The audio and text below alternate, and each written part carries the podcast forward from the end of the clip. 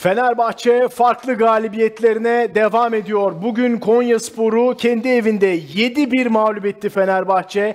İlk yarıyı 5-0 önde bitirdi. Edin Dzeko attığı 3 golle, yaptığı hat-trick'le yıldızlaştı. Şimanski 1 gol 2 asist oynadı. İrfan Can 2 asist yaptı. Joshua King de Batshuayi de gollere katkı yaptılar. Ve Fenerbahçe Süper Lig'deki 16. hafta ama 19. maçında 7-1'lik bir galibiyet elde etti. Gol makinesinde her zaman olduğu gibi Nihat Kahveci ile karşınızdayız ve Fenerbahçe'nin 7-1 kazandığı Konya Spor maçının analizini yapacağız. Nereden başlayalım? Nasıl başlayalım? Fenerbahçe pazar günü 5-1 kazandı. Bugün 7-1 kazandı. Ee, ligde böyle çok gollü, çok fa- farklı galibiyetleri var. Gol ortalaması 2.95'e geldi. Puan ortalaması zaten 2.63. İnanılmaz bir performans. Ne oldu? Kolum Kolun- ağrıyor. Şimdi gol yediğinde söylediğim bir şey vardı. Çok goller yenildiğinde o Avrupa gecesinde. Bu akşam da şunu söylemek istiyorum. 7 Ocak saat 16'dan 10 Ocak saat 22'ye kadar gol atan bir Fenerbahçe izledik. Gün başı 4 gol, 3 gol attı. 3 gol ortalamayla oynuyor günde. Pazar, pazartesi, salı, çarşamba. Hani 5 tane İstanbulspor, bugün de 7 gol, 12 gol, 4 gün 3 gol ortalamayla oynuyor. Ya ilk yarı zaten fişi çekti yani inanılmaz bir şekilde. İkinci yarı Zaten iki takım da bir takım demoralize olmuş. Diğer takımda hemen İsmail Hoca da Ceko'yu aldı, Şimanski'yi aldı. Çünkü bir sonraki maçı düşündü. Sonrasında Cengiz girdi oyuna, Tadic girdi, İsmail'i aldı, Bartu girdi. Bunlar da normal değişiklikler. Biraz sonra detaylandırırız. Ama Fenerbahçe taraftarları şu ana kadar inanılmaz goller izliyor. Dakika birden dakika 95'e kadar konsantre olmuş bir takım izliyor. Şimdi bir takımın iyi olduğunu nereden anlarsın biliyor musun? Maç başlamadan taraftar şöyle düşünür. Bizim takımda kim var? Hmm, şu oyuncu var. Bu bunu yapabilir der. Abi Fenerbahçe'de bu oyuncuların sayısı çok fazla. Düşünüyor, Ceko diyor. Ya diyor. Gol kaçırır ama her türlü gol atar, asist yapar diyor. Cengiz diyor, dört gol attı. Sorudan oyuna girip gol atma ihtimali olur diyor. Cengiz oynamıyor İrfan. İrfan diyor ya asist yapar diyor ya gol atar diyor. Tadic ya gol atar ya asist yapar. Şimanski ya gol atar ya asist yapar. Fred makine gibi koşar ya asist yapar. Belki gol atar diyor. Oraları geçtim. Ferdi gider gol atar diyor. Şimdi de Mert geldi. Mert de gider gol Evet, atar diyor. doğru, Bak, Mert de gol atar. O kadar oyuncudan beklenilecek e, umut var ki. Bu ne anlama geliyor? İyi bir kadro var. Batshuayi unuttum. Batshuayi de oyuna girer gol atar diye düşünüyor. Şimdi Fenerbahçe'de iş özellikle Galatasaray'la çekiştiği için ister istemez o derbi bekleniliyor. iki takım arasında. İlk derbiden hiçbir şey çıkmadı. Ama o maç bir kenara Fenerbahçe kendi arasında, oyuncular arasında rekabet var. Nasıl? Şimdi Batshuayi Kayseri deplasmanında oynuyor. Hat-trick yapıyor. Cengiz böyle yapıyor. Benim ne eksim var diyor. Dört gol atıyor. Ceko böyle yapıyor. Batshuayi üç gol attı diyor. Cengiz dört attı diyor. Ben niye yapmayayım diyor. O da hat-trick yapıyor. Hani Cengiz İrfan böyle yapıyor. Cengiz dört gol attı ya. Bak diyor kamuoyunda ben mi oynayacağım o mu oynayacağım deniliyor. Taçı bile hızlı kullanıyor. Asistin asistini yapıyor. Onun dışında iki tane de asist yapıyor. Hani kendi aralarında rekabet var. Crespo maça başlayacak sakatlanıyor. İsmail hiç üzülmüyor. Giriyor hemen 11 oynuyor. Kendini göstermeye çalışıyor. Yani e, Tadic bugün yedekten sonradan oyuna giriyor. O bile bir şeyler yapmak istiyor. Artık gol, asist, bak diyor, King diyor, bugün diyor uçtu diyor, ismi gibi diyor. Ki bu arada iki tane pozisyona girdi, iki tane de King atabilirdi. Karşı karşıya kaçırdı, e, tribüne vurdu. Özellikle ilk pozisyon çok net. Hani bu çok önemli. Mert Müldür böyle yapıyor. O sahi diyor muhteşem oynadı ama diyor ben de buradayım diyor. İki maçtır muhteşem oynuyor. Bir de gol atıyor gidiyor. Hani İstanbulspor maçında da atağa çıkışları, bugün atağa çıkışları. Asisti var İstanbulspor Evet. maçında Ceko'ya. Evet. Bonucci böyle yapıyor. Ya diyor bana dediler ki diyor eksik var defansta diyor çağırdılar diyor. Livakovic'i gol yediğinde gördüm diyor. Niye beni aldılar diyor uçağa biniyor geri dönüyor diyeceğim neredeyse. hani bana ihtiyaç ne diyor bu maçı izleyerek ama. Hani bu biraz işin ironisi. Bonucci'ye ihtiyaç var biraz sonra konuşuruz. Hani şu an Fenerbahçe ile ilgili söylenilecek. Şimdi bak bunu abartmıyorum. O Galatasaray'la maçı var. Orayı bekliyoruz. O maçta her şey olabilir. Yener, yenilir. Galatasaray yener, yenilir. Maç iptal olur belki onu da bilmiyoruz. Onu da yaşadığımız için bir şey diyemiyorum. Demeyeceğim. Ama zaten bütün teknik direktörler Galatasaray'a karşı, Fenerbahçe'ye karşı oynadıklarında iki takımın kalite farkı, kadro derinliği, ritimleri, oynamış olduğu futbolun bizden çok farklı olduğunu söylüyorlar ve Fenerbahçe bugün tekrardan Konyaspor'a karşı bunu gösterdi. Açık ara ilk yarı fişi çekti. E, hep oynayan 11 oyuncuları çıktı. İşi rolantiye aldı. Ona rağmen iki tane gol attı. Biri kendi kalesine. E, Cengiz oyuna girdi yine bir kesti. Gol atmış gibi sevindi. Çünkü o da artık özgüven kazandı. Fenerbahçe'de her şey yolunda. Üzerine Bonucci gelecek. Evet. Belki devre arası bir iki tane daha takviye gelecek. Kurunic hala gündemde gibi uğraşıyor Fenerbahçe Evet. o transferi yapmak Aynen. için. Demek Bir- ki o olmazsa düşün. belki başka bir altı numara. Düşün bu kadar fark var. Ligde lidersin. Şu an maç fazlasıyla 3 puan öndesin. İkili avarajda öndesin. Ve hal Bonucci geldi. Kurunic konuşuluyor. Ya ben şimdi ligi bir kenara koyup bir kere Fenerbahçe'nin Avrupa'da şu konferans ligi finalinde görmek istiyorum yani. Yani bu oyunla oralarda olması lazım. Finale çıktığında da büyük ihtimal o maçı alır. Seyirci desteği o bu nerede olursa olsun o maç ki belli nerede oldu alır. Atina'da. Ben böyle bol gollü maçları seviyorum ama diğer taraftan da Fenerbahçe'nin attığını söyledim. Konya Spor'da iki maçta şaka maka 10 tane gol yedi. Yani kaleci Deniz çocuklarına bir gün dese ki ligdeki ilk 11 maçımı Galatasaray'a karşı oynadım. İkinci 11'imi Fenerbahçe'ye karşı oynadım. Çocuğu babacım ne maçlarda oynadın nasıl bitti 10 gol yedim. Ama işin karşılığı Galatasaray maçında Evet. çok iyi oynayan, muhteşem oynayan bir Deniz. Onun adına da talihsiz. Talihli talihsiz. İki tane çok zor deplasman, 10 tane gol yedi. Ama kardeşim bugünkü maçı unut. Galatasaray maçındaki o performansını hatırla, kurtarışını hatırla. Çünkü bugün kalede kim olursa olsun bu kadar iyi oynayan ve önündeki dörtlünün hepsinin bu kadar bireysel hata yaptığı, neredeyse maçın içinde uyuduğu bir defans dörtlüsünde Çeh Buffon ikilisi kalede olsa Fenerbahçe yine 5 gol atardı minimum. Evet, bugün yani. 7 golden Hiç hangisini, kaleciye yazmam hani öyle. hangisini Deniz kurtarabilirdi diyebiliriz ki. Değil mi 7 golden? Yani Şunda daha işte biraz daha iyi uzansaydı falan. Bir tane Cengiz vurdu çıkardı. Hani Hayır hayır. 7 kurtar golden hangisini kurtarabilirdi? çok hiç Değil hiç mi? hiç. Yani biri penaltı. Hepsi o kadar açık pozisyonlar ki. Kesinlikle. Yalnız ben Konya Sporu hiç bu kadar işin defansif tarafında vurdum duymaz. Yani sanki toplamışsın mahalleden ilk defa sahaya çıkarmışsın gibi uyumsuz. Biz bir hep Konya Spor tanıdık. Isıran, disiplinli, teknik taktik disiplini olan, bloklar halinde ileri giden, gelen, hat rakibine zor gol pozisyonu veren, maçları 1-0, 1-1, 2-1 biten Konya Spor'dan iki maçta 10 gol yiyen Konya Spor'a evrildi. Hani orada da çok büyük değişiklikler gerekiyor ama Fenerbahçe bugün çok rahat, keyifli, istekli, ritimli, arzulu, ciddi ki kolay değildir. Dört günde ikinci maça çıkıyorsun.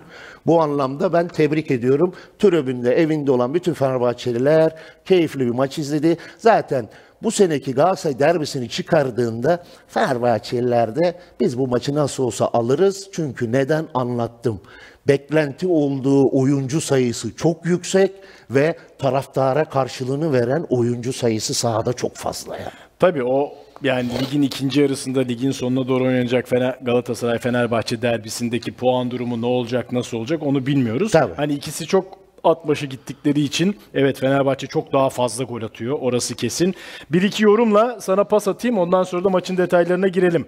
Çünkü e, yani izleyenlerden çok yorum geliyor. Tabii Fenerbahçe'nin 7-1'lik galibiyetinden sonra e, Fenerbahçeli izleyiciler çok keyifliler.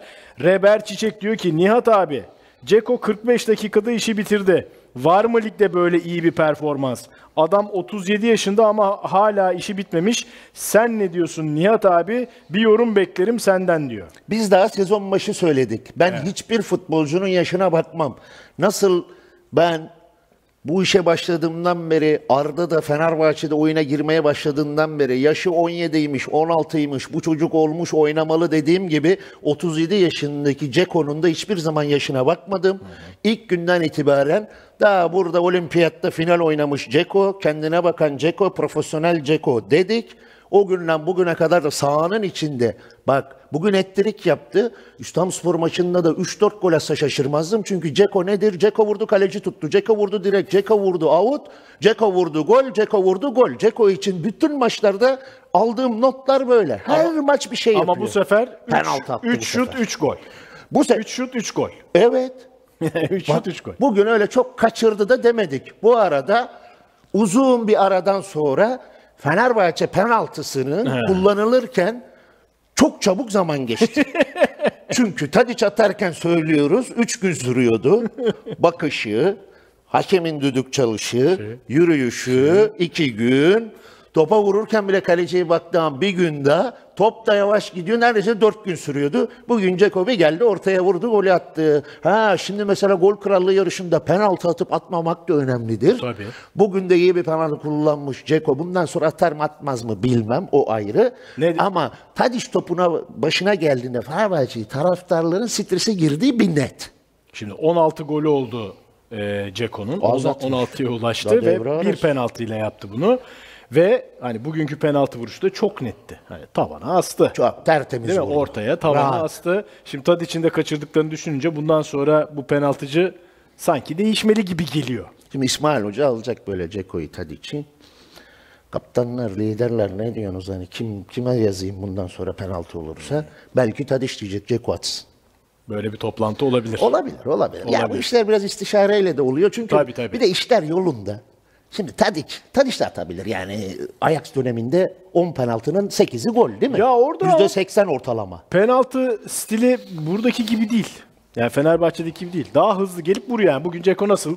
Ba- düdük çaldı, ilerledi ve vurdu. Hani beklemeden vurdu. Orada Ajax'ta attığı penaltılar da öyle. Belki Ya- bir stil değiştirme ihtiyacına girmiş olabilir. Olabilir çünkü diyor ki ben diyor o kadar penaltı attım diyor %80 ortalamayla diyor. Kesin diyor Türkiye'de diyor kaleci antrenörleri göstermiştir nasıl penaltı attığımı. Değişik bir stile geçeyim de demiş olabilir. Ama o stil 3 gün sürüyordu. Kaçırınca da ister istemez sıkıntı olur. Ha bak 3-0 iken kaçırında sıkıntı olmuyor da böyle bir kritik maç 0-0. Tabii. Dakika 87 penaltı Tadiç geldi. Ben sana bir şey söyleyeyim mi? Tribün sırtını döner. Evdekiler şöyle bir televizyona bakmaz. Aman vursun der. Üç gün sonra bakarlar gol mü değil mi? Hani bir stres yarattırıyor. Ceko bugün bir geldi vurdu merkeze attı golünü. Hani kim atar atmaz önemli değil. Ama Fenerbahçe e, gerçekten inanılmaz oynuyor. Şimdi Fenerbahçe özellikle ilk yarı 5 gol atarken diyeceğim ki oyunu yığdı. Geldi merkeze sola döndü. Bir daha merkeze geldi sağa döndü. Vurdu döndü orada boğdu. Öyle bir şey Değil, yok. bak. Gittiğinin hepsi gol oldu. İlk yarının istatistiklerini ekrana getirelim mi? Çok ilginç bir durum var orada. Şimdi şeyi de not aldım. Fenerbahçe'nin bu sezon en fenomen maçlarından biri neydi? Rize maçıydı değil mi? İçeride 5-0 kazandı. Evet, evet. Yani 10-12-0 bitebilecek bir maçtı pozisyonları itibariyle. 64 kere ceza sahasına girdi Fenerbahçe. O maçın Maşallah. 90 dakikasında. Evet. Hatırla konuştuk Çok tabii, tabii, tabii. 64, İnanılmazdı. İnanılmaz bir rakam vesaire. Fenerbahçe bugün ilk yarıda 5-0 bitirdiği ilk yarıda ceza sahasında sadece 11 kez topla buluştu. İşte Ve 3.33 gol beklentisi. O kadar açık tabii penaltı 0.79. O kadar açık pozisyonlar oldu ki ve Fenerbahçe aslında çok ilginç yani ikinci bölgeden üçüncü bölgeye geçmekte zorlandığı bir periyod oldu 1-0 ile 2-0 arası. İki kere Ferdi'nin inanılmaz soldan getirdiği ve topu sağ kanatta buluşturduğu, birinde Joshua King'le buluşturdu. Driplingler, slalomlar yaptı. Joshua King'e verdi, karşı karşıya kaldı. İkinci Joshua King pozisyonda yine Ferdi'nin inanılmaz e, o klasik diagonal koşusunu yapıp İrfan'la buluşturdu. O top döndü. Joshua King'e bir şut imkanı oldu. Aslında o 20 dakikada Fenerbahçe çıkmakta bayağı zorlandı. İleriye gitmekte zorlandı ama 2-0'dan sonra zaten sonra 30'la uzatmalar Aynen. 49 arası 4 tane gol attı. aynen öyle oldu. Ya inanılmaz. Evet. İşte Fenerbahçe ufak da olsa o fırsatı verdiğin an birden hop akıyor yani. İnanılmaz. Hani Fenerbahçe ile git gel oyunu Ha, oynamayacaksın. geçişte inanılmaz Fenerbahçe. Oynamayacaksın. O Şimanski'nin driplingi, İrfan'ın tutup içeriye dalmaları, Ferdi'nin bugün King. Mesela bugün İsmail Hoca bir kenarda İrfan konuşalım. topu tutar, Mert bindirir. Diğer tarafta King'le de kaleye akarımı düşündü ki King iki tane gol atardı bugün. O düşünce çıktı bu Sonuç maçta. verebilirdi. İstediğini aldı. Hani Şimanski inanılmaz. Bazen nerede topa dokunmadı diyorsun. 5 dakikada birden iki asist bir gol görüyorsun Şimanski'den. Şu an ilk günden bugüne kadar yaptığı katkıyı bir kişi beklemez. Şimanski kendisi de beklemez yani bu kadar katkıyı. Ee, Gerçekten yani inanılmaz. 32 maçta, resmi maçta 12 gol, 12 asist oldu. Yani 24 gol kat. Double double. NBA'de öyle derler değil mi? Double double, tri double. Triple double var bir de. Üçlü. Ha işte E, tabii üçlü. futbolda Double double gidiyor. üçüncü asist 12 şey gol, olmadı. 12 asist, 24 gol katkısı 32 daha maçta. devre arası.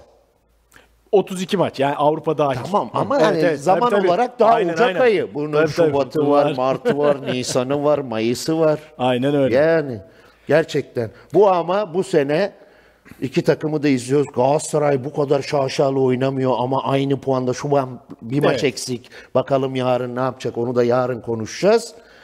Mayıs ayını bekleyeceğiz. Mayıs ayında ne olacak? Göreceğiz. Yani. Peki biz seninle İstanbul Spor maçında Cengiz 4 golü attıktan sonra şunu tartıştığımızı hatırlıyorum. Evet.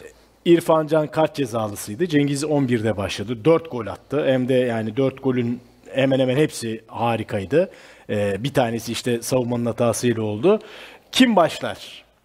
Konya Ben ne Spor dedim? Maçında. Sen dedin ki İrfan başlar. Niye demiştin? Bir hatırlat. Oradan ilerleyelim. Şimdi teknik direktörler biraz genele bakarlar. Şimdi İrfan'ın sezon başından İstanbul Spor maçındaki bölümüne kadar yoktu, cezalıydı, oynamadı.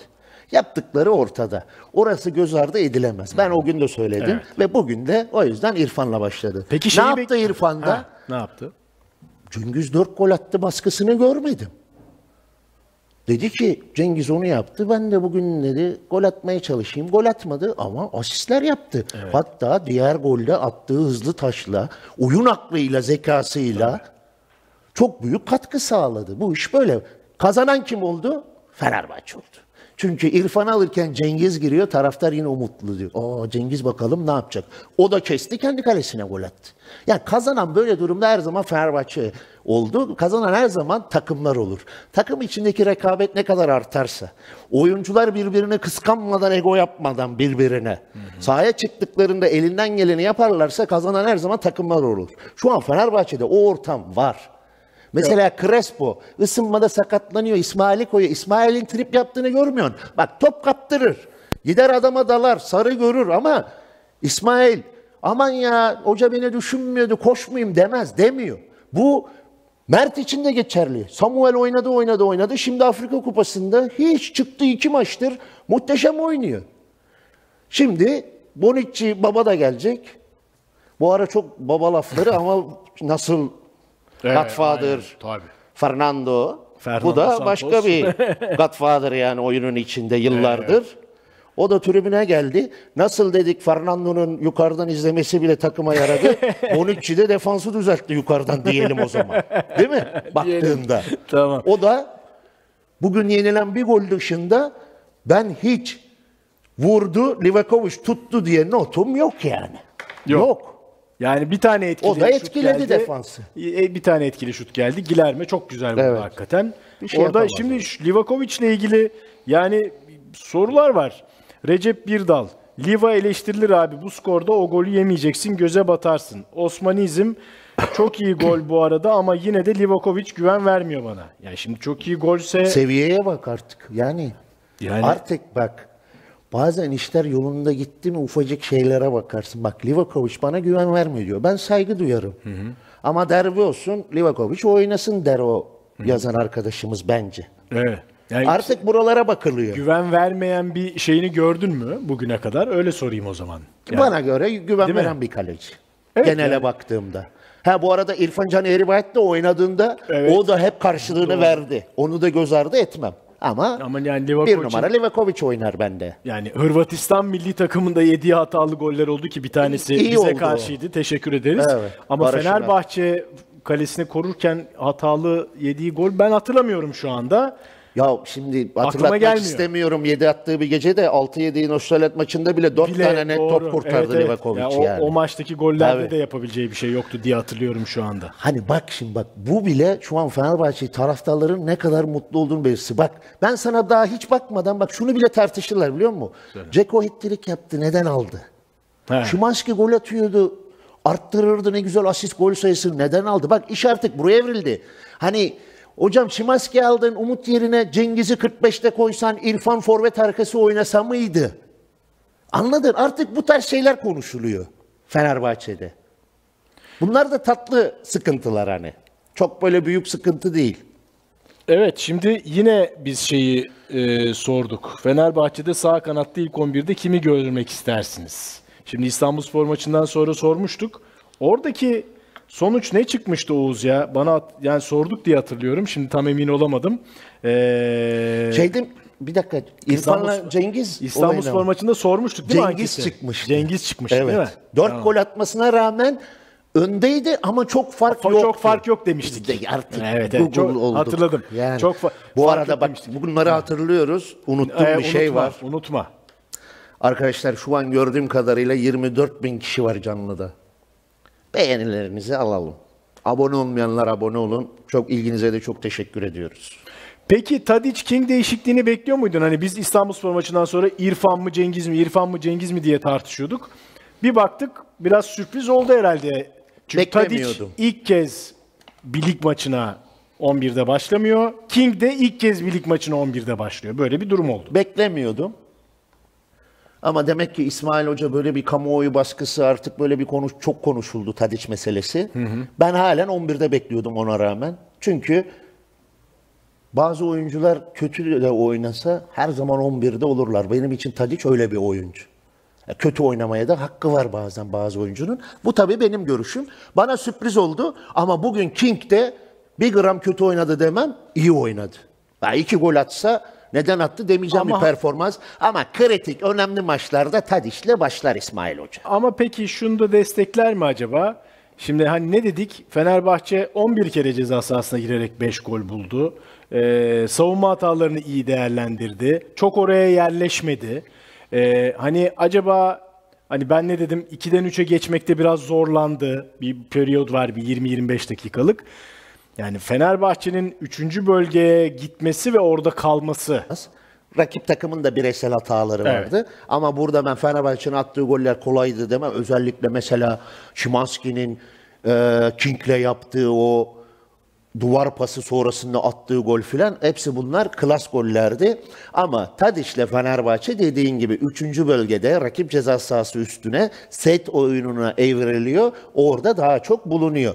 King olduğunda bu iş daha geriden rakip kaleye daha çabuk giden bir takım hüviyetine görünüyor ki büyük takımlarda böyle farklı farklı formasyonları oynayabilmek de çok önemlidir yani. Evet. Tabii yani Fenerbahçe'nin bu kadar farklı skorlar elde ederken ki tabii en önemli noktalardan biri de erken golü bulabiliyor olması. Şimdi İstanbulspor maçında Cengiz'in attığı gol ee, yanlış hatırlamıyorsam 9. kez ilk 10 dakikada gol atmıştı Fenerbahçe. E bugün VAR incelemesi bu kadar uzun sürmeseydi yine aslında 10. golünü atmış olacaktı ilk 10 dakikada. Ya bu da acayip bir rakam. 19 maç oynamışsın. 9'unda ilk 10 dakika. Hadi bugünkünü de sayalım. İçine dahil edelim 10 dakikanın içine. 19 maçın yarısından fazlasında ilk 10 dakikada 1-0 öndesin. Vallahi bir şey söyleyeyim mi? Not aldım. 3 dakikada hemen iki kez rakip ceza sahası üzerine geldi. Bir Evet. Şimanski'yle bir Aynen. Fred'le. Evet. Son pasları iyi veremediler diye. Fenerbahçe çok konsantre başlıyor maçlara. Bir an önce ilk golü bulayım niyetiyle zaten buluyor da söylediğin gibi ilk 15 dakikalarda ve maçı çözüyor, bitiriyor. Sonrasında da durmuyor. Durmuyor. Devam ediyor çünkü keyif alıyorlar. Keyif. Oynadığından zevk alıyorlar. Ve geçişi çok iyi yapıyorlar. Ve İnanılmaz. aslında İsmail Kartal da hani skoru gerçi o e, ard arda olan Başakşehir Rize Spor maçları öyle olmamıştı. Yoğun baskıya devam ederek skoru arttırmıştı. Ama e, son dönemlerde, son 1-2 aydır skoru aldıktan sonra, öne geçtikten sonra İsmail Kartal takımını tam bir geçiş takımına dönüştürüyor. Yani orada yoğun baskı yerine ikinci bölgede kazandığı toplarla o geniş alanı kullanmak yolunu tercih ediyor ki bunda da mesela Beşiktaş maçı bunun en fenomen örneklerinden biri. Hani 3-1 bitti ama acayip pozisyona girdi. E bugün de öyle oldu. Çok hızlı bir şekilde kaleye gidecek Evet. yetenekte oyuncuları var ve İsmail Kartal da bunu doğru kullanıyor. Kesinlikle sahanın içindeki oyuncu profiline göre Fenerbahçe'nin atak şekli de değişiyor. Bugün mesela Tadic yoktu. King'le daha çabuk rakip kaleye inen ki de zaten o tarz bir oyuncu. Tadic olduğunda oyun biraz daha tempo düşer gibi oluyor ama bu sefer de 3. bölgede topa sahip oyun oynuyorsun. İşte o yüzden rakip defansları açmak daha kolay oluyor. Çünkü elinde çok anahtar var. Biriyle açamazsan diğerini kullanıyorsun. Onunla açamadın diğerini kullanıyorsun. Ya Fenerbahçe'de o kadro derini inanılmaz. Yeri geldiğinde iyi bir Emre Mor olduğunda o giriyor, dripliklerle açıyor. Şimdi son dönemde Cengiz farklı türlü oynuyor İrfan'a göre. Evet tabii. Yani şut ortalar, şutlar attığı goller. Ya her türlü oyun şekli var ofansif anlamda. Ama bu arada bu kadar ofansif anlamda formasyonu varken defansif anlamdaki ciddiyeti de çok önemli. Fenerbahçe rakibine bugün işte gol dışında pozisyon vermedi. Gol de aslında bir pozisyon Yani. değil. Yani hani ceza sahası dışından atılmış, gelişine vurulmuş güzel bir şut. İşin o tarafını da iyi yapıyor işte. Zaten ligdeki istatistiklere de baktığında öyle. Rakibe Tabii. en az şut attıran, Aynen öyle. en çok gol oranı, en az gol oranı veren, Veren, veren yüzde gol beklentisi veren, gol kendisi en çok veren. gol Hani- beklentisi yaratan. Evet bu da Ceko'dan başlıyor Livakovic'e kadar geliyor. Ki daha böyle hani ideal stoper ikilisi de yok. Baksana. Bu arada Osterwolde oynadığı pozisyonda stoper oynadığında da ligde ya görevini İşi yapıyor görüyor. ya sırıtmıyor yani. Evet. Bak bu da maç sonu istatistikleri. Yani- Gol beklentisi 5-0-5. Geçen Liverpool biliyorsun bir maçta 7-19 gibi bir gol beklentisi yarattı. Bir de aklıma bir istatistik daha geldi. Arsenal West Ham maçıydı galiba. 77 kere ceza sahasına girdi 2-0 kaybetti maçı. İşte Ya buradaki verimlilik inanılmaz. 26 kere ceza sahasına gir, e, 17 şut at, 7-1 kazan, 5-0-5 gol bek. Bu daha, verimli bir maç oynama ihtimali kolay kolay değil. Yok yani. Çok acayip yani anlamda. bu da işte oyuncu kalitesi. Bu arada şeyi hatırlattı Oğuz. %58'e %42 bitmiş. Cengiz mi oynasın, İrfan Can mı oynasın şeyi. Ama dedim ben sana, aynen, çok yakın, fark yakın değildi. bitmişti. Evet. Ee, aynen öyle. Tabii şimdi şunu tartışıyor Fenerbahçeli taraftarlar. Geçen programda da biraz bunu konuştuk. Çünkü Fenerbahçe şimdi 19 geçen hafta da 18. haftalar itibariyle en çok lig tarihinin en çok gol atılan e, gol atan takımı konumundaydı. Bunu pekiştirdi. Yani 7 gol attığı bir maçtan sonra bu istatistiği pekiştirdi. 19. maçlar sonunda en çok gol atan takım durumunda lig tarihinde. Bir izleyicimiz de diyor ki Kaan Bulçum Fenerbahçe 103 golü geçer mi? Yani bu ortalamayla e, 2.95 şey çıktı gol ortalaması. Sen yorumunu yaparken ben hesabımı yapayım. Geçer mi? Gidişat geçeri gösteriyor. Şu anda bu ortalamayla giderse 2.95 hesapladım. 38'de çarptım. 112 oluyor. tamam. Ama bence bunda şu hesaplamayı da yapmalı Fenerbahçe'yi taraftarlar. Fenerbahçe geçen sene de baktığında o Cesuslu dönemde filan gol atıyordu yani. Evet. Gol atmada sıkıntı yoktu yani. Yanlış hatırlamıyorsam Kasımpaşa maçlarını filan hatırlıyorum 5-6. Var, gollü maçları Anladın mı? vardı. Ama bu sene neyi yapıyor geçen seneden? Defansif Savunmada. olarak. Savunmada da az yediği için biz çok gol atmasından bahsediyoruz. Ama orası da çok önemli. Savunmada rakibine de çok gol attırtmıyor. Mesela düşünsene geçen sene bir İstanbulspor maçı. 3 gol attı. Normalde Kazanman. Desem ki İstanbulspor'a 3 maç attın ne oldu maç? Abi 3-0 3-1 bitti der. Maç 3-3 bitti mesela. Bu sene o tarz bir Fenerbahçe'yi görmüyoruz. Atarken de rakibine az pozisyon verdiriyor. O yüzden şu an çok işin ofansif tarafına bakıyoruz ama burada defans başarısını da göz ardı etmemek lazım ki Ciku Bekao yok. Yok, evet. Serdar Osterwolde ile oynuyorsun. Yeni geldiğinde Fre- Samet Osterwolde oynuyor. Fred sakattı. Sonra Evet. cezalı oldu. Kaçırdığı önemli maçlar oldu. Ve şimdi baba tribünde o da aşağı inecek. Böyle topu oyuna sokuş, liderlik. Ha geniş alanda ne yapar bilmiyorum. Son fiziki durumunu bilmiyorum ama ben oraya bakmam. Hani şimdi kusura bakmasın şöyle bir bakıyoruz. Ya Bonucci'yi tartışmamamız lazım. Yaşını, oynar mı oynamaz mı? Hayır futbolda yarın kimin ne oynayacağı belli. Messi getirsin yarın nasıl oynayacağını bilemeyiz. Tamam. Bak oralar ayrı. Ama Bonucci'yi tartışmamak lazım ya. Bonucci bana göre konuştuğunda bir Maldini seviyeleri, hani Baresi dönemleri, Costa Curta, Nesta'lar, Ayala'lar, Puyol'lar, Pike'ler. Kellini ile zaten inanılmaz bir ikili oldular. Biliyorsun Juventus'ta yıllarca İtalyan milli takımı. Araya gireyim. Mourinho'nun bir videosu dolaşıyor. Önüne denk geldim bilmiyorum. bir maçtan sonra diyor ki Bonucci ve Chiellini, Chiellini bunlar Harvard'a gidip stoper nasıl olunur dersi verirler diyor. Yani Şimdi- Mourinho böyle tanımlıyor. Tabii. Bonucci'yi Hani- ve Chiellini ile beraber. Yani şimdi bakıyorum böyle kimi tartışıyor, ihtiyaç var mıydı yok muydu? Gelsin ya Bonucci de tartışılmasın. Yo ama Bak iyi oynar kötü oynar onu konuşacağız. Kötü oynadı mı eleştireceğiz. Ağır kaldı diyeceğiz ama ya Bonucci ismi dedim mi ben duruyorum. Helal olsun. Ya- bir de 6 ay için Ciko Afrika Kupası'nda. Beka'nın durumu belli değil. Evet, dönüşü biraz Bence alınabilecek en iyi oyuncuyu getirdi derim bu anlamda. Tabii teknik olarak baktığımızda yani bir kere e, ya stoperlik bizim bazı şeyleri biraz kaçırabiliyoruz bazen. Yani işte bizde stoper anlayışı biraz böyle kayarak müdahaleler, her kafa topunu almalar falan ki kafa toplarında da çok hakim 1.90 boylu ama asıl şey bence pozisyon doğru pozisyonda olmak değil mi? Bir adım solda olmakla bir adım geride Evet. olup olmamak tamamen stoperin doğru veya yanlış yaptığını belirleyen en önemli şeylerden biri. Katılır mısın bana? O konuda da bir gram eksiği yok. E, aynen. Onu da, ben de oraya getiriyorum yani. Oyun görüşü, müdahale, öncelik. E, topu oyuna sokma, ayağının temizliği. Hatta şey Tabii. yorumları yapıldı ilk bunun şeyleri çıkınca. Heh penaltıcımızı bulduk hani Tadiç kaçırıyordu ya. Atıyor Penaltıları da atıyor. Atıyor da. Yani ağırlık konusuna gelince de e, asıl şey pozisyon bilgisidir bence. Yani tabii daha hızlı olsaydı Bonucci daha iyi olabilirdi. E, aynı şeyi belki işte ne diyeyim Popescu da keşke daha hızlı Aynen, olsaydı. aynen. Edu da mesela daha hızlı olsaydı. Baresi ama- çok mu çabuktu? Baresi de daha hızlı olsaydı. Değil mi? Ne bileyim işte Ramos'a diyemiyorum o zaten hızlı. Beşiktaş'ta oynadığında Ronaldo, Ronaldo falan çok çok mu hızlıydı? çabuktu? Aynen yani, öyle, evet. Yani- aklı çabuk. He, hata yapmayacak mı? Yapacak. Olabilir. Juventus'ta yapmadı mı? İtalya milli takımı yapmadı mı? Ama genele baktığında bu isme ben 6 ay için özellikle deseler ki bana 2-3 senelik stoperi aldık o mevkiyi kapattık. Derim ki ya 2-3 sene bir dur hani derim ne olur ne olmaz diye. Ama 6 ay üzerinden bahsediyoruz. Zaten Bonucci'nin yanlış okuma hatırlamıyorsam geçen yaz Juventus'tan ayrılırken veya ayrılmadan önce tam hatırlamıyorum. Ben seneye futbolu bırakıyorum. Yani bir sezon oynayıp bırakacağım açıklaması vardı. İlk haberler bir buçuk yıllık diye çıkınca şaşırmıştım.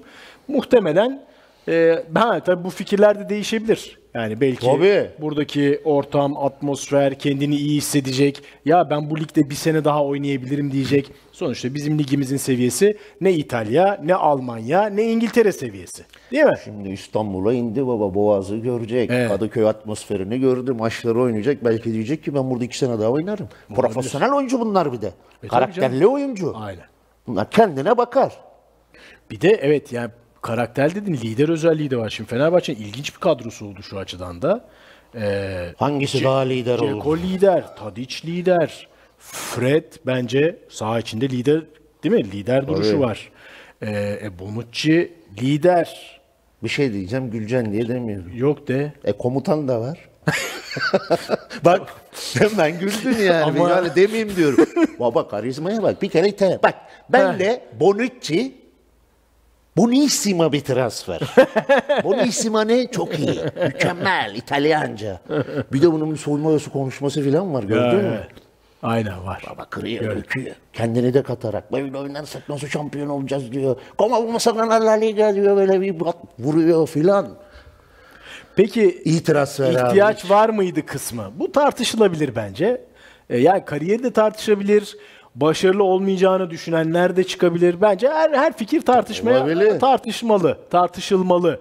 Ama e, 6 aylığına bu kadar büyük bir tecrübeyi takıma katmak, hele bir stoperde problem yaşarken senin dediğin gibi BK o sakatlıktan dönecek, nasıl dönecek, ne zaman dönecek, ne şekilde dönecek, Ciko Afrika Kupası'dayken bence yani bir eksik parçayı böylesine bir deneyimle tamamlamak Çok önemli. Yani çok başarılı Tebrik bir hamle edilir. bence. Tebrik edilir. İyi oynar kötü oynar. Onlar o zaman konuşacağız. Arkadaşlar bir fotoğrafı bir daha koysanız ekrana ya. Diğerini. Hangisi? Ha, o bu da mı değil? Yok. Yok o hepsinin Şey mi? olduğu hani. Ya şey bu söyleyeyim. yılın takımı seçildiği 2, fotoğraf. 4, 6, 8, 10. Bir ara dedim ki benim karşılıklı oynadığım oyuncuları koydular zannettim. Marcelo oynadım, Messi oynadım, Neymar oynadım, Iniesta oynadım, Modric oynadım, Dani Alves oynadım, Sergio Ramos bayağı sırtımdaydı. Oynadın. Ronaldo'yu oynadık. Beraber de attık bir ara. Kroos, Bonucci'ye karşı da oynadım. Buffon'a karşı da. Ben de bir ara dedim acaba benim oynadığım oyuncuları mı koydular? Arada da böyle konuşuyoruz. Muhteşem bir kadro ve orada Bonucci. Evet, Daha yılın, bunun yılın ötesi mi 11'ine var seçildi yani? evet. Yani bunun ötesi mi var yani? Ama ne diyoruz? Oyuncunun her zaman geçmişini satın alırsın. Gelir, uyum sağlar mı sağlamaz mı? Bu tarz oyuncularda bence uyum sorunu da yok. Ceko'da, Tadiş'te olduğu gibi, Yani, yani. Fred'de olduğu gibi. Belli bir seviyenin üstündeki oyuncuda uyum sorunu falan olmuyor. Evet. Profesyoneller. Çok. Yani tabii böyle büyük yıldızların gelip büyük hayal kırıklığı yarattığı bir sürü örnek de var ülkemizde. Biraz ondan da ihtiyatlı yaklaşıyor insanlar. Bunu da çok doğal anlayabiliyorum. Ama özellikle hani stoper konusunda yani eee, işte Pepe değil mi? 40 yaşında Oynuyor. Porto'da oynuyor hala. Şampiyon Ligi'nde gol attı. Şampiyonlar Ligi'nde Tabii. gol attı. Yani stoperin ya- yani yaşa biz sen hep onu diyorsun. Yaş değil önemli olan o anki performans ama hele stoperde bence yaş almışlık daha iyi. Aynen. Şimdi Godfather ne dedi abi? Geldi toplantıda. Basın Fernando toplantısında. Santos ne, ne dedi? dedi? Karakterden bahsetti. Evet. Şimdi bak Bonucci karakterli oyuncu.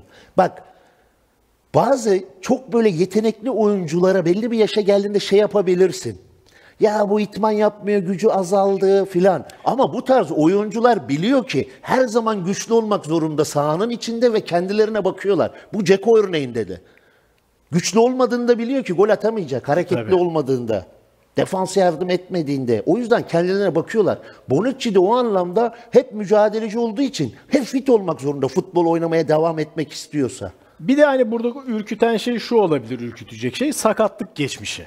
Şimdi evet 2022-23 sezonunda Juventus'ta kendi standardının biraz dışında fazla sakatlık yaşadı. Ama bir Union Berlin şeyine de bakalım. Son hani bir de hani son durumu ne hani dedin ya Evet. son durumu ne? Kaç maç oynamış Union Berlin'de? Bir onda bu genel kariyeri 681 maç inanılmaz hakikaten. Union Berlin'de e, 9'u ilk 11'de 10 maç 723 dakika 1 golü ve 3 sarı kartı var. Ve ben baktım bir, bir sakatlık geçirmiş. O da uzun süreli bir sakatlık değil. Yani yaşlı yaşı anı almış futbolcuya bakarken o da bir tedirginlik yaratabiliyor. Ama hani bu sezon için en azından öyle bir kronik sakatlığı veya uzun Yok. süre sahadan uzak kalmışlık gibi bir durumda söz konusu E zaten oraya da bakmışlardır ki Evet. bak oynadığı 10 maçta yine bir gol atmış. Şimdi mesela Fenerbahçe'nin şu an çok ihtiyacı yok ama Fenerbahçe için önemli kriterlerden biri de duran top etkinliğidir. Hani kornerlerden atılan goller. Özellikle açamadığın zaman rakipleri. Mesela Bonucci bu anlamda da çok katkı sağlar yani. Evet ve bu 9 ilk 11'in 3'ü Şampiyonlar Ligi'nde.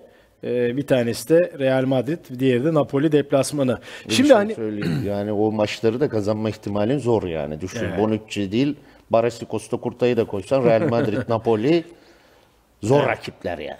Ee, şöyle bir şey var. Mete Duman diyor ki hani yaşla ilgili biraz gidiyor sohbet.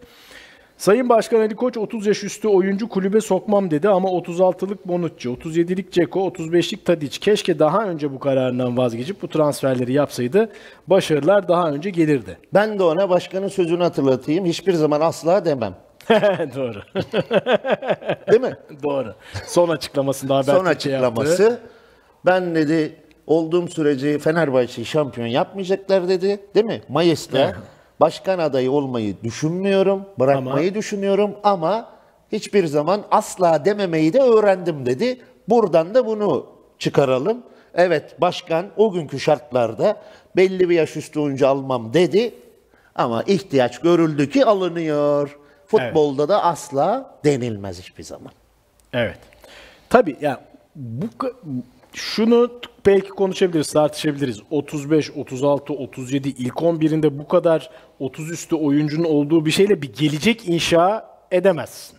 Fenerbahçe şu an Ama Fenerbahçe'nin derdi bir gelecek inşa etmek değil şu an. özellikle bu sene. Evet. Ha gelecek inşasında başka oyuncular da var yani. Yo yo var Ama var. bu Kadroda sene- genç oyuncular var. O anlamda demiyorum. Ama Ceko'lar, Tadişler, Bonucci'ler Belki de daha gelecek. Bunların hepsi ne olursa olsun bırak seneyi bu sene şampiyon olayım diye geliyor. Evet. Bütün düşünce bu. Bak İsmail Hoca neredeyse konferans ligi lig diyor yani. Lig. Doğrusu da bu 10 senedir şampiyonluk bekliyor taraftar. Ve o yüzden de bu transferler yapılıyor. Hani ufacık ya keşke alsaydık demek bile istemiyorlar. Alabiliyorlarsa alıyorlar. Bonucci de o yüzden geliyor. Düşün yoksa Beka var, Ciki var iyileştiğinde değil mi döndüğünde. Ama orada hani iki hafta aralığı bile istemiyorlar. Hele böyle giden bir ligde İşte, puan ha, puana, evet. kafa kafaya. Bu da Hani ona itiyor. At yarışları vardır da ya. Burnuyla geçti. Bak bu lig öyle bir lig. Şu anda Burunla biri gidiyor geçecek. iş. Evet. Burunla kafa kafaya son viraja bakacağız. Burnuyla kim geçecek? Öyle bir lig. O yüzden bu transferleri de yapıyor. Şimdi orta sahada Fred'in var, Crespo'm var değil mi? İrfan'ı İsmail orada var. oynatabiliyorsun. İsmail'im var, Şimanski'm var. Kurunic konuşuluyor. Evet. Hani hiçbir mazeretsiz bir şekilde kadroyu ne kadar güçlendirirse güçlendirilme gidiyor. Bunu Galatasaray'da yapacak devre arası. Şimdi 11 Ocak'tan başlayacaklar. Tabii. Sol bek işte Evet. Berkan Kutlu geri Tabii, başlayacak. öyle görünüyor. Onlar da farkında çünkü. Evet. Ceko'nun açıklamaları var. Maçın e, yıldızlarından 3 gol birden attı. Gerçekten kazandığımız için mutluyuz. Bu tip maçlar daima zordur. İyi ve güçlü şekilde başlamak gerekir. Oynadığımız her takım savaşıyor galibiyet için. Bazı takımlar düşmemeye, bazı takımlar Avrupa kupaları için oynuyor. Her maç zor. Soğuk ve yağmur da vardı. Bizim isteğimiz maça güçlü başlamaktı. İlk goller böyle maçlarda önemlidir. İlk yarı itibariyle 5'ten fazla gol atabilirdik. Pas hataları yaptık. Bunu yapmamak gerekiyordu. Gerçekten ilk yarıda hani o gene o hani bir bölüm var. Evet. Zorla çok pas hatası yaptı yani. Kendi standardının e, altındaydı pas trafiği Fenerbahçe'nin. Bunu yapmamak gerekiyordu. İlk yarıda hat-trick yaptığımı hatırlamıyorum ama 3 gol atmak her zaman güzeldir. Bu ligde ne oldu? İnsan ettirik yaptığını hatırlamaz mı? Ama çok mütevazi bir açıklama. İlk yarıda bugüne Ha, kadar. pardon, pardon. İlk yarıda. Tamam, bir, tamam. De, bir devrede. Ee, ama 3 gol atmak her zaman güzeldir. Bu ligde kolay bir maç yok. Rahat bir galibiyet gibi görünebilir ama öyle değil. Yaptığımız işler sebebiyle maç böyle göründü. Takımın defansif olarak da iyi olması gerekiyor. Bak senin az önce e, vurguladığın konu. Her oyuncu yardımcı olmak için buraya gelecektir. Kulüp en iyisini yapmaya çalışıyor ve kaliteli oyuncularla görüşüyor. Daha çok maç var. Birlikte hare- hareket etmeliyiz. Önemli olan gelen oyuncuların buraya iyi adapte olması. Bu arada sen az önce dedin ya aslında Fenerbahçe geçen sene de çok gol atıyordu diye. Onu ben açtım önümde. Sen farklı konular için de bölmek istemedim. Fenerbahçe geçen sene Galatasaray'dan 4 gol fazla attı. İkinci olarak. İşte. 87 gol Atıyordu. ve 2.4 gol ortalaması. Bu hiç aa çok az attı falan denilecek bir ortalama. değil. Yani şu andaki inanılmaz o ayrı. 2.95 ama 2 ama yediği gol Galatasaray'dan 15 gol fazla yemiş. İşte bu Geçen sene sene. iş ters bak. Hem Hala atıyor Galata- hem de az Hala Galatasaray'ın yediği gol sayısı daha, Daha az, az? Fenerbahçe'ye göre. ama Hemen- çok böyle Yo, dra- bir fark dramatik yok. bir fark yok. Yani şöyle hemen bakalım. Galatasaray'da ya o da acayip. 18 maçta 9 gol yedi sadece. Ya iki maçta bir gol yiyor. O da çok inanılmaz, acayip yani. inanılmaz. Ama Fenerbahçe'nin de yediği gol sayısı 16. 9 7 7 yani. 7 7 fark Aynen. var aralarında ama attığı golde de 19 Aşırı, fark. Aşırı. 21 fark var şu anda. Tabii bir maçı eksik Galatasaray'ın. Onu yarın göreceğiz. Peki Ceko'dan Ceko'nun açıklamalarından şu soruyu sormak istiyorum. Daha doğrusu izleyicimiz merak ediyor. Dark. Nihat hocam, Ceko son 10 yılın en iyi transferi midir? Cevaplarsan çok sevinirim. Saygılar. Düşünmek lazım ya. Son 10 yılın en iyi transferi mi? Muslera ya. Son 10 yıla koydum. Ama o yani 10 ne yıldan, anlamda? onunki 10 yıldan önceye gidiyor. O transfer. 10 yıl o zaman şimdi 2014'ten mi? İşte 2013 alacağız mı? 2023-2024 sezonunu Onu düşünmemiz olduğumuzda lazım. düşünelim. 2013-2014 sezonunu kendimize. 2013 yazı kendimize şey yapacağız. Kerteriz alacağız. Bekleyeceğiz. Evet. Mesela Düşünelim o zaman. Icardi de o işin içinde. Evet. Yani şimdi bakma son dönemler sakat, yok formsuz ama geçen sene yaptıkları derbilerde tarihe geçmeleri. Ya düşündüğümüzde çok oyuncu çıkar öyle birden o Ceko falan şu an diyemem hani. Evet, ama- Bir düşünmemiz lazım. Ama en azından çok kuvvetli bir aday olur. O kesin. Bir sezon bitsin. Aynen. Bakalım kaç gol olacak. Önemli. Ama şu ana kadar bu senenin yani inanılmaz ya. Bu kadarını kendi de beklemez yani bu katkıyı. E vallahi bir sormak lazım. Bir de bu kadar da kaçırdığı var net. Aynen. Tabii 16 golü oldu. Ee, mesele sadece gol değil, bayağı asist Asisti katkısı var, var, yani. evet. Şimdi hemen onu bir kontrol edeyim. Sen kontrol et. Defans katkısı yani top tutması, etrafındakileri oynatması. Takımın oyun kurucusu ya. Say tarafta. say bitmiyor yani. Yani resmi maçlarda da 5 asisti oldu Edin Dzeko'nun Avrupa ile birlikte. İsmail Kartal'ın açıklamaları var. Bu arada ondan önce Konya Spor Teknik Direktörü Hakan Geleş, Keleş de herhalde e, istifa ediyor. Başkanla konuşup gereğini yapacağım demiş. Arda arda gelen iki ağır özellikle bu maçta bir 7 gollü bir mağlubiyet. İsmail Kartal bakalım neler söylüyor. Öncelikle 7 birlik galibiyet hepimizi çok mutlu etti. Sonuçta kendi evimizde kendimize yakışır oyuna farklı galibiyet elde ettik. Güzel bir maç oldu. Taraftarlarımızın da pozitif desteklerinden ötürü teşekkür ediyorum. Kazandık. 3 puan aldık. Yola devam ediyoruz. Çok kaliteli oyuncularımız var. Sonuçta sürekli hücum opsiyonlarımızı geliştirmek, maçları daha farklı kazanabiliriz, geliştirerek maçları daha fazla farklı kazanabiliriz üzerine yoğunlaşıyoruz. İstanbulspor maçından sonra da hücum opsiyonlarımızı geliştirmek gibi bir cümle kullandı galiba öyle hatırlıyorum. Ekibimle gerçekten iyi çalışıyoruz. Oyuncularım buna reaksiyon veriyor. Onlar da bu işten keyif alıyor. Keyfini aldıkları sürece sahada işler güzel gidiyor, sonuçları alıyoruz. Var mı diyeceğim bir şey? Yok. Emeğin karşılığını alıyoruz. Oyuncuların mücadelelerin karşılığında 3 puan alıyor. Taraftarı mutlu ediyoruz. Taraftarın mutluluğu bizi daha çok mutlu ediyor. Motive oluyoruz. Kazanmamız gereken maçı kayıpsız geçtik. Ben Fenerbahçe'nin evladıyım. Oyunculuk günlerimden beri tüm benliğimle geceden gündüze çalışarak kendimi Fenerbahçe'ye adadım. Her affedersiniz. Her geldiğim dönemde daha iyisini yaparak Fenerbahçe'ye nasıl daha fazla faydalı olurum bunun gayretindeyim diyor. Yaptırdıklarım, ekibimle verdiğim mücadelem, ortaya koyduğumuz irade, antrenmanlar, oyun felsefesi, takım içi adalet, saygımız, iletişimimiz. Bunun karşılığını alınca mutlu oluyorum. Tribünlerin benim gibi camianın evladına verdiği saygı, sevgi, teveccüh beni çok mutlu ediyor, motive ediyor. Nasıl daha fazlasını yaparım ve Fenerbahçeleri nasıl daha çok mutlu ederim diye gece gündüz çalışıyorum. Allah'ın izniyle şampiyonluk ipini göğüsleyeceğiz. Bu herhalde e, maç sonu e, yayıncı kuruluş açıklamaları. Oğuz ben şeyi merak ediyorum. Tadic King değişikliği hani ilk 11'deki değişiklik. Onunla ilgili acaba teknik bir açıklaması olursa onu merak ediyorum hakikaten. Bu arada iki sayfa daha Cek- Ceko varmış. Pardon ben eksik mi bıraktım? Ceko'ya dönelim o zaman. Hat-trick yapan Ceko'ya. Ben Fenerbahçe'ye bireysel hedefler için gelmedim. Farklı hedeflerim var. Beni tanıyanlar bilir. Gol ve asist önemlidir ama iyi oynarsak golleri atabiliriz. Benim ana hedefim gol atmak değil. Benim hedefim takımın başarısı. Farklı kulvarlarda oynuyoruz. Benim amacım takımın bu kulvarlarda başarılı olması. Soru transfer görüşmelerinde etkili olduğunu söyleniyor. Emekli olduktan sonra Fenerbahçe'de sportif direktörlük yapmak ister misin? Açıkçası ben futbola odaklanmak durumundayım. Sonrasını şu an şu an düşünmüyorum. Gelen oyuncular şunu bilmeli. İyi oynuyoruz. Harika taraftarlarımız var. Yeni oyuncuların çok tereddüt yaşayacağını düşünmüyorum. Tabii eee Bonucci transferinde çok etkili olduğu yönde haberler vardı. Hatta bugün bir tweet gördüm. İlk yarı bittikten sonra adam gündüz transfer yapıyor, akşam ettirik yapıyor diye. Ya şimdi yıllarca İtalya'da oynadı. Karşılıklı oynadılar. Galiba Ya menajerlik şir- önemli. galiba menajerlik şirketi de aynı. Yani Yani. öyle bir paylaşım gördüm. Yani yüzde yüz emin değilim ama galiba öyle bir durum da var. Olabilir. Ee, Furkan Önder, Nihat abi ve Nebil abi. Bu sezon ligde izlemeyi en sevdiğiniz takım sizin için kimdir? Yani en keyif aldığınız takım hangisi? Beşiktaş. Belki son Rize maçı Demek için de- isterdim. Rize maçı için Ya söylenebilir. şimdi şöyle baktığında bir gerçek var. Galatasaray kadrosuyla özellikle lig maçlarında bak Şampiyonlar Ligi'ndeki maçları bir kenara koyuyorum. Bence halen beklentilerin karşılığını veren bir oyunu genelde çok görmedik.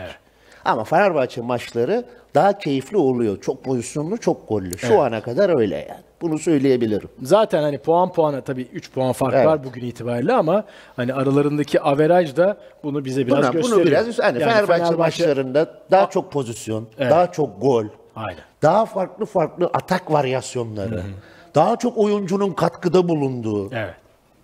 bir takım hüviyetinde şu ana kadar hani cevabım Fenerbahçe olur. Ama bak bunları da söylerken Şimdi Galatasaray Sivas yendiğinde aynı puanda iki takımdan bahsediyoruz hani. Ya çok acayip bir acayip yarış. bir lig oluyor yani. Galatasaray Yarış. bir tweet attı dündü galiba işte Okan Buruk'la tarihimizin en iyi sezon başlangıcını yaptık Evet. diye. Fenerbahçe'de o tweet'i alıntılayarak ama lider biziz dedi. İşte düşün yani, Tarihin en iyi düşün. başlangıcını yapıyorsun. Lider başkası. Fenerbahçe tarihin en iyi başlangıcını yapıyor ama ikinciyle aynı puan. İşte sezon sonu böyle. Lig tarihinin en çok golünü attık, en iyi başlangıcını yaptık. Sezon sonu ikinci olduk. Biri bunu diyecek. Vallahi- Ve ona da yazık olacak. Vallahi evet. Bu gidişatla. Öyle bir lig olacak gibi Yani görünüyor. gerçekten. Şimdi ben Fenerbahçe uçuyor, kaçıyor. 10 yıldır şampiyonluk olmadığı için şu an uçarken bile şampiyon olamazsak ne olur böyle bu bir tereddütü hissediyorum halen bazı taraftarlarda. Yani burada da var arkadaşlarımız. Düşün yani 7 atıyor, 5 atıyor. Yine de bir duralım diyor hani. Çünkü öyle bir Galatasaray var ki yarıştan hiç kopmuyor. Evet. Hangi kadrosuyla olursa olsun o Mayıs ayına geliyor. Hep iddialı şekilde. E geçen sene de şampiyon olmuş. Biraz onun da rahatlığı var Galatasaray'da. Hani Galatasaray bu tabii ki bu sene şampiyon olmak istiyor ama olmazsa ya avarajla ya da Fenerbahçe yenildik de kaybettik. Tabii ki üzecek ama yine bir şampiyon olmuş hani. Evet, yakın hani ne demek istediğimi anlarlar. Ama Fenerbahçe'de öyle bir durum yok. Böyle gittiğinde sonu şampiyonluk olmazsa ya üzülürler ya. Hani şu gidişatla. Evet bakalım. Bakalım, o daha, yüzden- düşün Ya- daha devredeyiz. Hani Yani teknik olarak Fenerbahçe ilk yarıyı bugün bitirdi. ama bunları da konuşuyoruz. Bize bu derbi izlettirdiniz ya. Yazık ya. Sıfır sıfırlık. Oyunun olsun bir derbiyi nasıl izlettirdiler? Bu kadar tarih yazdıkları bir sezonda, böyle başlangıç yaptıkları sezonda o da bir o kadar enteresan ya. Vallahi evet. Yani. İyi bir maç izleme hakkımızı elimizden aldılar gerçekten. Ya. Ee, bugün tabii ilginç notlardan biri bugünün şuydu. Cengiz ikinci yarıda oyuna girdi. Ee, 65'te oyuna girdi. Daha taç çizgisinin orada orta sahada topu alıyor. Bütün tribünler Vur. vur vur vur. İşler İstanbul işte, Spor maçında attığı gollerden sonra. işler böyle değişiyor. Kayseri maçında bir gol bir asist. Sonra Fenerbahçe e, Galatasaray derbisinde oynamadı. Orada hiç iki, iki- iki takım oynamadı. 45 dakika oynadı da oynamadı. Sonrasında 4 gol. Orta sahada bile top aldığında artık şut at derler yani Cengiz'le ilgili. Bugün de zaten taraftar dediğin gibi Evet. top ayağına geldiğinde vur vur vur. Zaten çok güzel de bir duvar yaptı. Hani bu atak varyasyonundan bahsediyoruz ya işin içine bu duvarlar da girdi artık. Kenardan önceden alıp içeri çekip kesmeler vardı. Şimdi duvar yapma, şut atma, driplik yapma. Hani hocanın bahsettiği de bu. Çünkü bu oyuncularla her şeyi yapabilirsin değişik değişik atakları. Şöyle bir yorum geldi şimdi. Cihan İnan diyor ki Türkiye Ligi yavaş yavaş La Liga'ya dönüyor. İki büyük ambargoyu koydu. Bir şey söyleyeceğim. La Ligo'da Girona yukarıda. Evet ama sene. yani Normalde- genel olarak. Şey ama Atletico Madrid bozdu orada ama Benim- benim bunu dönemimde Real Sociedad lig ikincisi. Benim dönemimde Tamam. Villarreal lig ikincisi. Valencia'nın şampiyonluğu var. Tamam. Değil mi? Yanlış Tarihine baktığında Atletik Bilbao'ların, Real Sociedad'ların, Atletico Madrid'lerin, Valencia'nın kaç tane şampiyonlukları var. Evet. Ama tabii ki yaşını bilmem arkadaşımızın Ama- yazanın ama Real Madrid Barcelona akla geliyor La Liga dedin. Yani o da ayrı bir şey. Belki Tabii. şunu hani şöyle de yorumlanabilir. Evet tabii ki ara ara şimdi burada da Başakşehir yakın zamanda şampiyon oldu. Trabzonspor şampiyon oldu değil mi? Hani sürekli şampiyon olan takımlar değil bunlar. Trabzonspor çok uzun zaman sonra Aynen, şampiyon aynen. oldu. Ama hani böyle bir e, üstünlüğe döner mi dönmez mi? Şimdi Beşiktaş'ta 3 yıl öncesinin şampiyonu. Ondan birkaç yıl önce ondan birkaç yıl önce çifte şampiyonluğu var. Yani bence böyle bir ayrışma için bu sezon için evet söyleyebiliriz ama genel olarak böyle bir ayrışmadan söz etmek şu anda mümkün değil hani. Zaten bu sezon Bence. gibi bir kopma ben uzun Yoktu. yıllardır Ama- hatırlamıyorum. Ama bu sezon gibi performans yok ki. Evet. 2.63 puan ortalaması. Yani neredeyse bütün maçları kazanmış bir puan ortalaması var. 2.3 2.2 şampiyon olursun normalde. Abi canım. İkinin Ortalamayla. altında şampiyonlar Tabii. bile var bu ligde. İnanılmaz. Yani o Bu yüzden sene- ya olağanüstü bu anlamda olağanüstü bir sıra dışı bir sezon yaşıyoruz. Anketimizin sonucunu alalım. Fenerbahçe'de sağ kanatta ilk 11'de kimi görmek istersiniz diye sormuştuk. İstanbul Spor maçında Cengiz 4 gol attıktan sonra sormuştuk. %52, %48 çıkmıştı Cengiz. Ee, bugünkü maçtan sonra bakalım ne var. Fenerbahçe'nin bir tweet'i varmış. Hemen ekrana getirelim. Herhalde 7 gollük. Biliyor musun bu maçta gol oldular yağdılar. İnanmam. Ha kediler konuşuyor aralarında. Geçen maçta da 5 atmışlardı. Vay. Lider. Ha. Tabii kedi biraz şey mi? Galatasaray'a gönderme mi? Aslan kedi hani öyle şeyler oluyor biliyorsun. Onu Benzetmeler bilemem. Aa, oluyor. bak bir şey benim aklıma gelmedi Ben, ama olabilir. ben öyle tahmin ettim.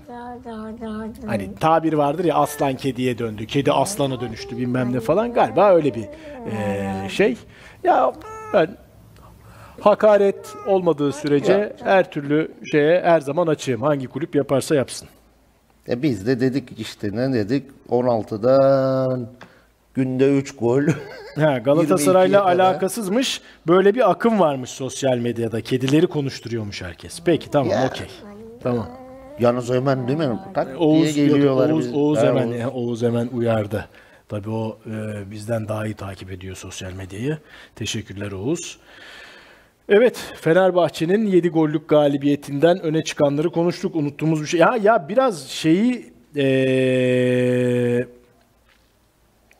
Şimanski King 2'ye 1'ini konuşmadık. Şimanski'nin golünde. Söyledim ben. Ama biraz onu detaylandıralım ya. Yani şimdi 7 gol oldu ama daha çok savunma hatalarının ön plana çıktığı goller izledik. Bu goller içinde en bence göze hoş geleni e, Şimanski'nin attığı goldü. Evet orada King'in gelip Dönü- duvar olması. Ama öncesinde Şimanski'nin dönüşü, topu alıp Tabii, dönüşü, tabii, King'i tabii. görüşü, koşusu değil mi? ve bitirişi. Evet. Çok güzeldi. Diğerleri daha çok böyle bireysel defans hatalarıydı. Zaten işte penaltı yapıldı. Bir de tartışılıyor o da bana göre penaltı hani net Ceko'ya vuruyor hani gecikiyor. Önce Ceko dokunuyor. Ha orada tabanla girdi. En direkt serbest vuruş mu? Ama orada ben rakip oyuncuyla mesafeye baktığımda rakip Uzak oyuncu gibi, için tehlikeli bir şey görmüyorum. Evet. Hani gördüğümüz o. Ee, onun dışında o duvarı Cengiz'in kesip kendi kalesine gol oldu ya. Ha, orada evet, da Fred'le de Bravo, yapıldı. aynen, Bak doğru. dedim ya farklı varyasyonlar bak. Evet. işin içine bunu da katmış. Zaten İsmail Hoca da itmanları katıyor, analizlerini, ekibimle istişareler diyor. Aslında diyor ki biz de bence birazcık çok konuşmuyoruz hocayı. Evet.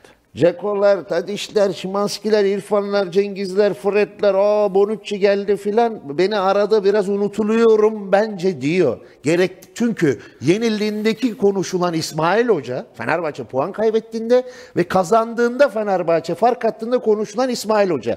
Biri Everest'in tepesi, diğeri ova. Kazandığında neredeyse yani bizim de aklımıza gelmiyor. Sonuçta bu takımın hocası İsmail Hoca. Ve şimdi bir takım bu kadar kuvvetli bir oyun, güçlü bir oyun oynuyorsa bu sadece kadro kalitesiyle açıklanabilecek bir şey değil. Öyle değil mi? Evet. Bak biz eleştiririz. Hep aynı oyuncuları şey yapıyorsun filan. Ama bu yıldızları şu ana kadar iyi yönettiğini görüyorum ben. Evet. Takımın isteğinden, birliğinden, bütünlüğünden, yedek kalanların trip yapmamasından hocayla bu iletişimi görüyorum ben. Yani bu konuda 10 onluk bence şu ana kadar. Bence taktiksel açıdan da yani sonuçta şimdi şöyle de düşünebilir. 37 yaşındaki Ceko, 35 yaşındaki Tadic bu iki oyuncunun 10, sürekli 11 oynadığı takıma yüksek çok yüksek Galatasaray daha yüksek şiddetli pres yapıyor ama baskılı bir futbol oynatmaya çalışıyor ve bunda da e, işte o Fred'in bir ara Fred Bekao Ciku üçlüsünün koptuğu bir dönem hariç bunda da başarılı Evet, oluyor. evet. E, İrfan Can'ın bireysel performansı değil mi? Bu sene kim İrfan Can'ın 11 oynayacağını ve bu kadar başarılı olacağını? Kimse. İrfan Can'ın bireysel performansı, İsmail Yüksek'in bireysel performansı, e, e, Mert Müldür'ün şimdi bireysel performansının yükseldi. Osay Samuel'in geçen seneden bu sene bireysel performansı. Şimdi bunlar kendi kendine olmuyor. Tabii ki o futbolcuların iradeleri, çalışmaları, azimleri ama orada ana şey tek ben her zaman teknik direktöre bakarım. Tabii ki kadro kalitesi çok önemli. Kadro kalitesi olmadan bir teknik direktörün başarılı olması çok çok zor. Yani çok ekstra örnekler işte yani aklıma Galatasaray'ın Lucescu ile elde ettiği şampiyonluk geliyor mesela. Yani. Çok kısıtlı imkanlarla gelmiş bir şampiyonluk. Ee, öyle de çok az örnek vardır. Hani İsmail Hoca tabii ki biz de eleştiriyoruz zaten. Evet, aynen. Aynı tarz oyuncu, aynı mevkiden oyuncu alıp koyuyorsun, başka formasyonlar yap, o bu şu. Biz oraları zaten gerektiğinde eleştiriyoruz. Ama tekrar söylüyorum, bu takımı şu an bir arada tutan ya İsmail Hoca yani. iletişiminin iyi olduğunu görüyorum ben. Hiçbir futbolcunun yüzü asık değil, morali bozuk değil. Bir Batshuayi bir ara Evet. Böyle bir acabalarla bakıldı. O da bak çıkıyor golünü atıyor. Kayseri'de 11 olduğunda çıkıyor. Hektirik yapıyor. Hani buraları da yönetiyor. O anlamda da takdir etmek lazım yani. Çünkü genelde ben hep bunu söylerim. Barcelona'nın hocası olabilirsin. Madrid'in, City'nin teknik taktik orada iş artık iletişime geçiyor. İletişime oyuncuyu yöneteceksin yani. Bu Messi bir kere bar şey mesela Rafa Benitez şeyde olmadı. Real Madrid'de. Olmadı. Olmaz çünkü Cristiano Ronaldo 10 metre daha geri gelsene adam taktikçi boğuyor.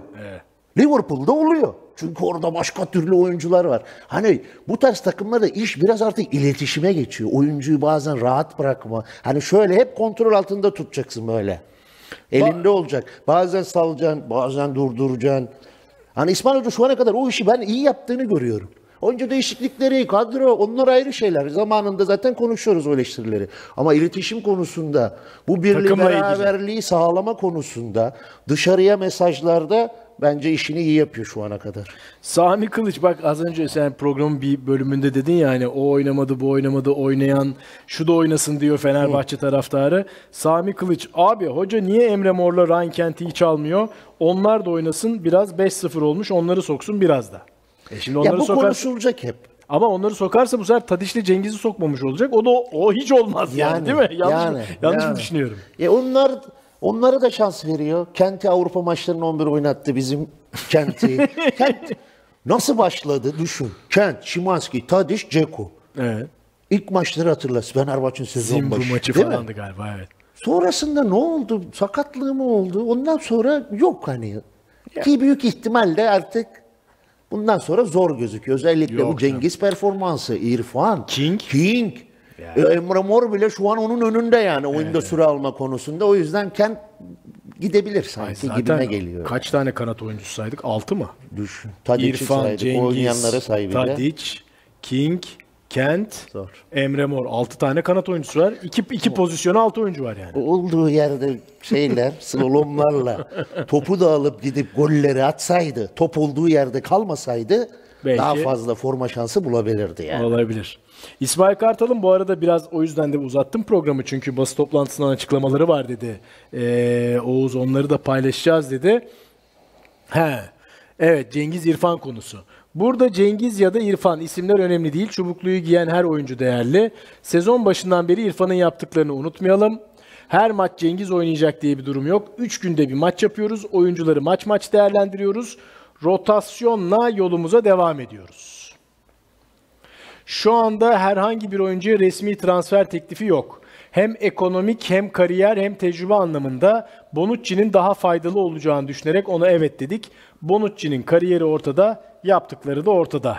Bir sayfa daha geliyor galiba değil mi Oğuz?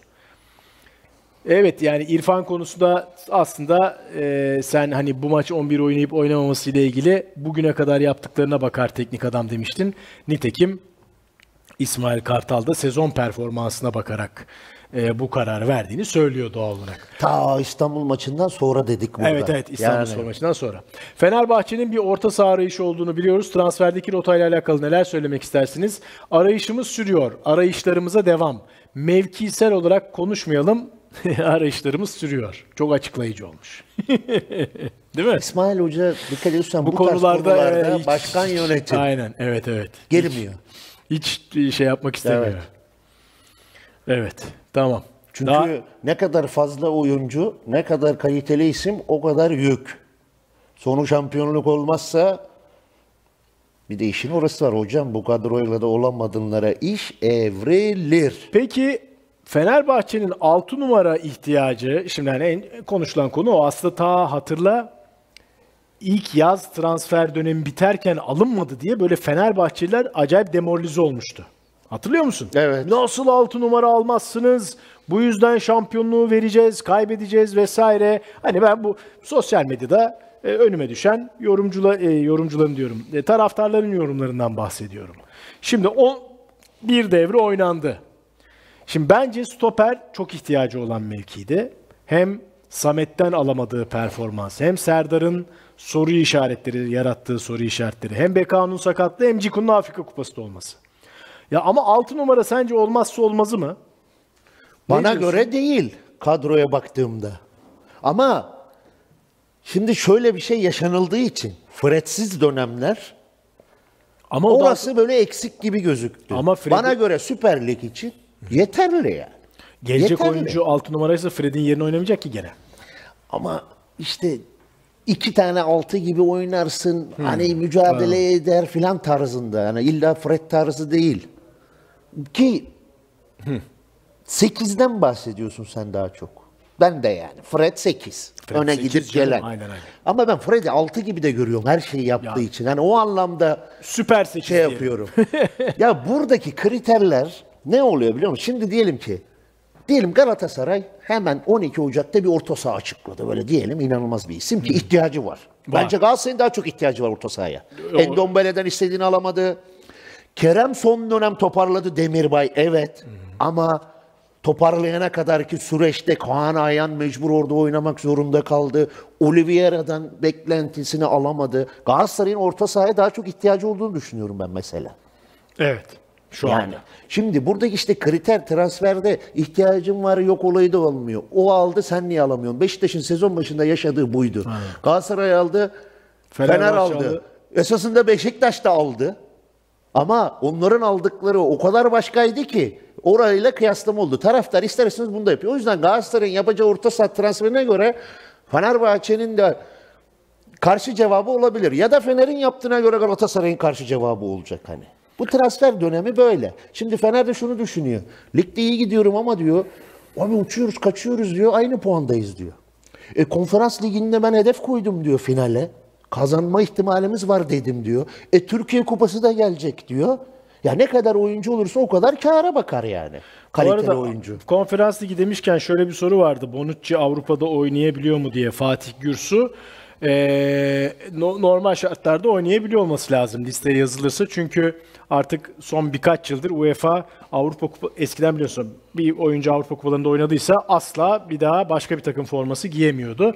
Ama aynı e, turnuva değilse oynayabiliyor. Bonucci de Şampiyonlar Ligi'nde oynadığı için konferans liginde e, oynayabilir ama tabii o listeye yazmanın bir sürü de kriteri var. O kriterleri yerine getirmesi gerekiyor Fenerbahçe. Bu arada bugün harcama limitleri açıklandı biliyorsun. Hani Fenerbahçe en yüksek Galatasaray, Fenerbahçe ona yakın. Ama belki bir Beşiktaş maçında daha detaylı konuşuruz. Beşiktaş'ın Galatasaray'ınkinin yarısı. Bu sezon başı da öyleydi. Biz onu da hep söyledik. Evet beklersin ama bir harcama limiti var. Ya bu harcama limiti açıklanıyor ya. Mesela 2.6 milyar TL diye biliyorum. Galatasaray'ın filan Fenerbahçe'nin. Hani o seviyelerde. Bak sen bunu söyledin mi? Taraftar ister istemez diyor ki bu parayı harca diyor biliyor musun? Öyle bir algı oluşuyor. Evet, evet. 2.6 milyar harcama limitin var ya onu harcamak zorundaysın gibi bir algı oluşuyor. Acaba kulüplere yazı yazsalar da kamuoyuna mı açıklamasalar bazen? Çünkü o baskı yaratılıyor yani. Bizim 2 milyon TL harcamız vardı niye almadın? Diyorlar yani. Bunu gördük, yaşadık. Tabii Kurunic bu arada 8 numara da oynayabiliyor. Hani o özelliği de var. Ee, onu da söyleyelim ama hani Fred kadar dinamik bir oyuncu olduğunu söylememiz çok kolay değil. Evet yavaş yavaş noktalayalım. Nihat ağzına sağlık. Senin ağzına Ee, haftayı Sivasspor Galatasaray maçıyla bitireceğiz. Saat 17'de başlayacak mücadele. Maç biter bitmez biz yine gol makinesinde Nihat Kahveci ile karşınızda olacağız. İzlediğiniz için teşekkür ederiz. Beğenilerinizi bekliyoruz. Abone olmayanlardan abone olmalarını rica ediyoruz ve yorumlarınızı, görüşlerinizi bekliyoruz programın altında. Çünkü biz Nihat'la tek tek o yorumları okuyoruz. Yarın görüşmek üzere. Hoşçakalın. Hoşçakalın.